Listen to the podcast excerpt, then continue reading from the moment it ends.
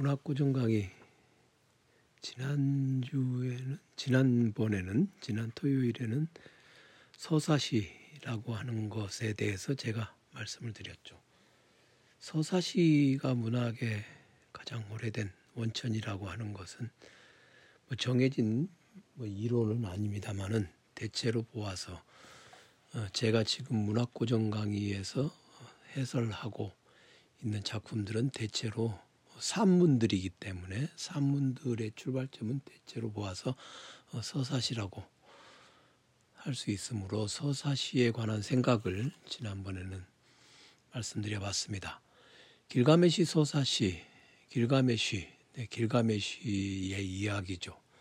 지난 토요일에 제가 말씀드린 것처럼 길가메시 개인의 역사이고 개인의 이야기이고 그것을 지금 서사시로서 표현하고 있는 그런 것입니다. 그런데 서사시는 서사시의 제1장, 그러니까 서사가 서사시 전체의 내용을 가지고 있습니다. 그러면 그냥 이렇게 좀 꾀를 부린다면 서사시를 읽었다라고 한다면 서사만 열심히 읽어도 서사시 내용 전체를 집약해서 파악하는데 어려움이 없지 않겠는가, 그렇게 생각할 수도 있겠죠. 예. 자, 길가메시 서사시는 다음과 같이 시작합니다. 이 단어 하나하나를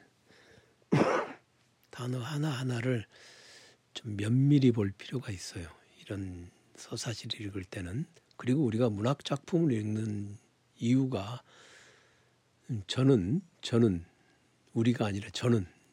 문학 작품을 읽는 이유가 어떤 감동을 얻고자 읽는다기보다는 텍스트를 읽는 연습을 하기 위해서.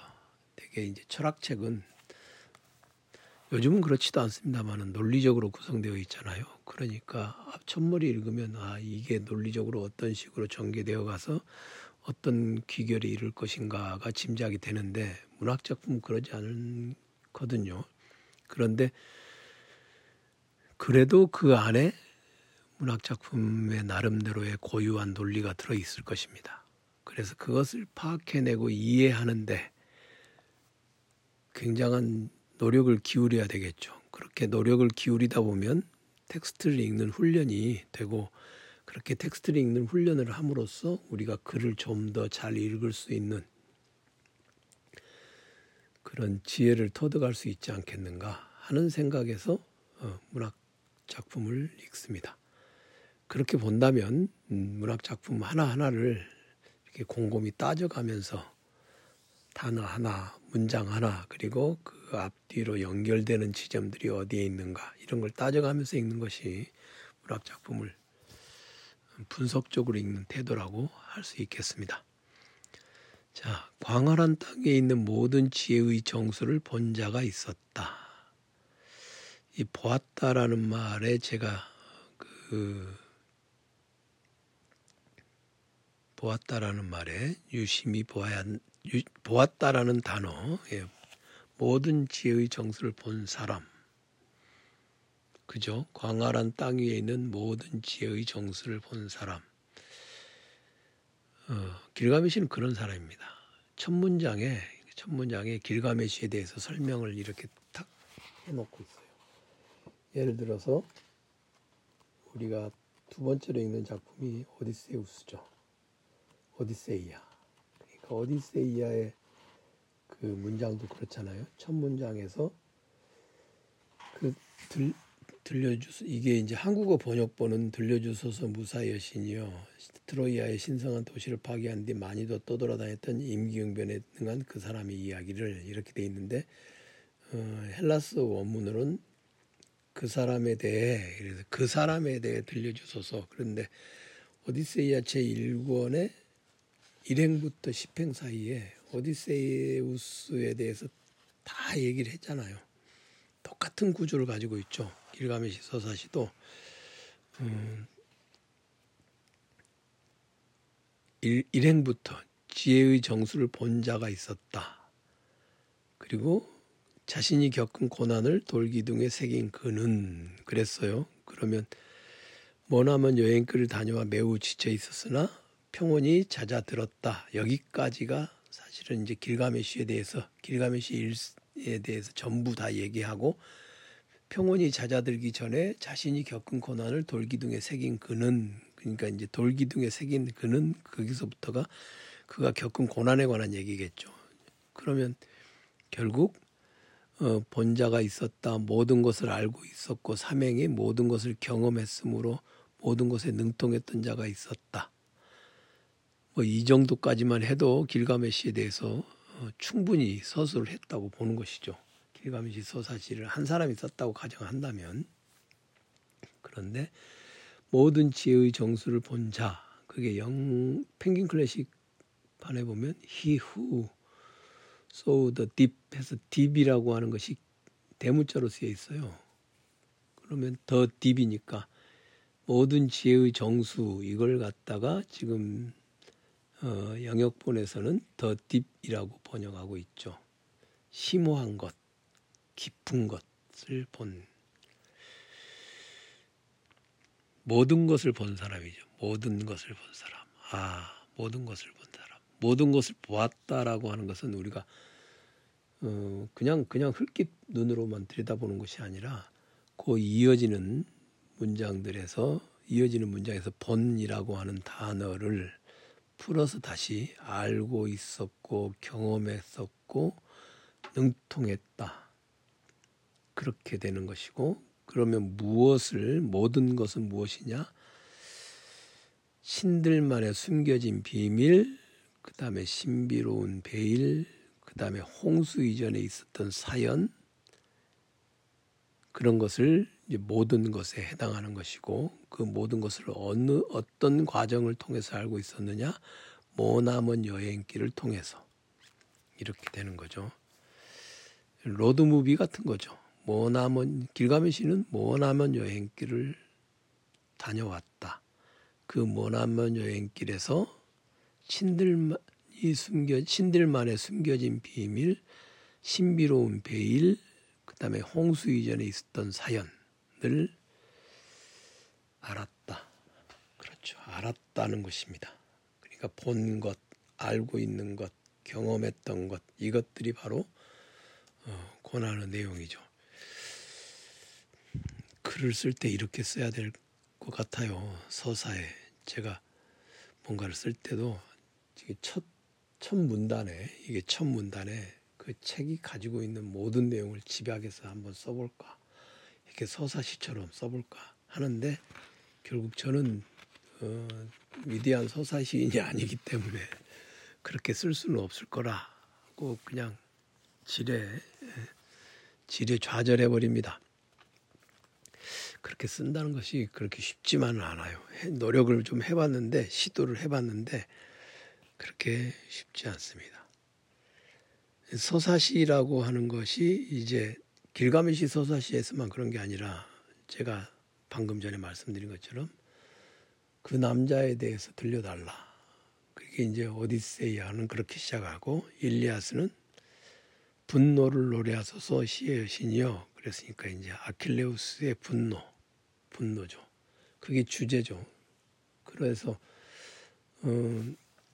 이렇게 전해줄 때, 그 들려줄 때 그 주제를 제일 먼저 얘기를 하죠. 그러면 듣는 사람이 지금부터 길가메시가 가지고 있던 지혜의 정수를 우리에게 들려주겠구나. 그런데 그 지혜의 정수는 여행을 통해서 얻은 것이고, 그 정수의 내용은 신들만이 가지고 있던 비밀, 심지어 홍수 이전에 있었던 일들, 그것까지도 알고 있구나. 그런데 재밌는 것은 길가메시가 자신이 겪은 일을 돌기둥에 새겼다고 하는 것입니다. 이게 이제 돌기둥에 새겼다라고 하는 얘기는 오디세이아나 일리아스에는 없는 얘기죠. 돌기둥에 새겼다라고 하는 게 굉장한 문학의 기원이 되겠죠. 어딘가에 새겨서 그것을 우리에게 남겨주는 것이기 때문에 그러면 길가메시 서사시의 서사만 분석해봐도 여기서 우리는 문학은 여기서 기원한다라는 말을 하나의 입론을 세울 수도 있을 것 같습니다. 그리고 그가 한 일은 뭐냐? 길가메시가 한 일 중에 가장 중요한 일 중에 하나는 뭐냐면 성벽을 세움, 우르크에 한껏 뻗은 성벽을 세웠다. 성벽을 세웠다고 하는 것은 제가 여기다 적어두었듯이 도시를 상징하는 것이죠. 성벽이라고 하는 것은. 도시라고 하는 것에 대한 어떤 애정, 그런 것들은 서양 문학에서 많이 우리가 발견할 수 있습니다. 우리는 우리 문학에는 도시를 찬양하는 그런 문학은 없죠. 오히려 자연의 푸르름을 또는 자연 속에서 하나가 되어 살아가고 있는 자기 자신에 대한 어떤 안빈낙도 그런 것을 찬양하고는 있지만 한양 도성에 대한 찬가 이런 게 조선시대에 만들어졌다는 얘기는 못 들어본 것 같아요. 제가 견문이 짧아서 그런가요? 그런 게 있다면 한번 읽어보고는 싶어요. 그런데 도시에 대한 찬가는 유독 우리는 없죠. 그런데 길가메시 서사시가 가장 오래된 서사시라고 하는데 사실은 이 서사시 자체도 일종의 도시에 대한 찬가죠. 그게 이제 이 수메르 지역에서뿐만 아니라 서구 세계가 가지고 있는 하나의 문학적인 특성을 보여주는 것이라고 할 수도 있겠습니다. 왜 도시를 찬양하는가?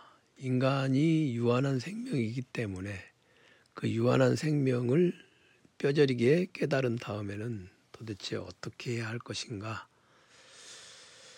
도시를 찬양함으로써 자신이 그 도시에 뭔가를 투사하고 그 도시로부터 도시에 자신이 도시를 세운 업적을 남김으로써 그 도시가 영원할 것을 기원하면서 동시에 자신의 삶도 그 도시에 기대어서 영원할 것을 바라는 마음, 그런 것 아니겠는가, 그런 생각을 해볼 수 있죠. 도시에 대한 찬양이 이 서사에 분명히 있어요. 이 우르크의 규모가 어떠하다, 지금이라도 이 우르크가는 이렇게 굉장히 멋진 곳이다. 그런데 이 서사시 전체를 읽어보면 맨 마지막에도 왕의 귀현, 거기에 보면 이제 이 우르크의 규모에 대해서 이렇게 찬양하는 얘기가 나옵니다. 그렇다면 이 길가메시 서사시 역시 시작과 끝이 다 도시에 대한 찬양으로 이루어졌다 하는 점에서 보면 바로 링컴포지션, 즉 원환 구조를 가지고 있다는 것을 확인할 수가 있습니다.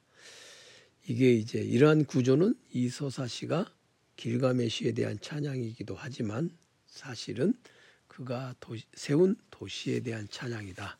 그것을 아주 뚜렷하게 보여주는 그런 것이라 할 수 있겠죠. 다시 말해서 길가메시 서사시는 길가메시 개인의 역사, 게슈이테를 다루고 있는 것 같지만 사실은 큰 구조에서 보면 유한한 인간인 길가메시가 아니라 불멸하는 도시에 대한 찬양이다.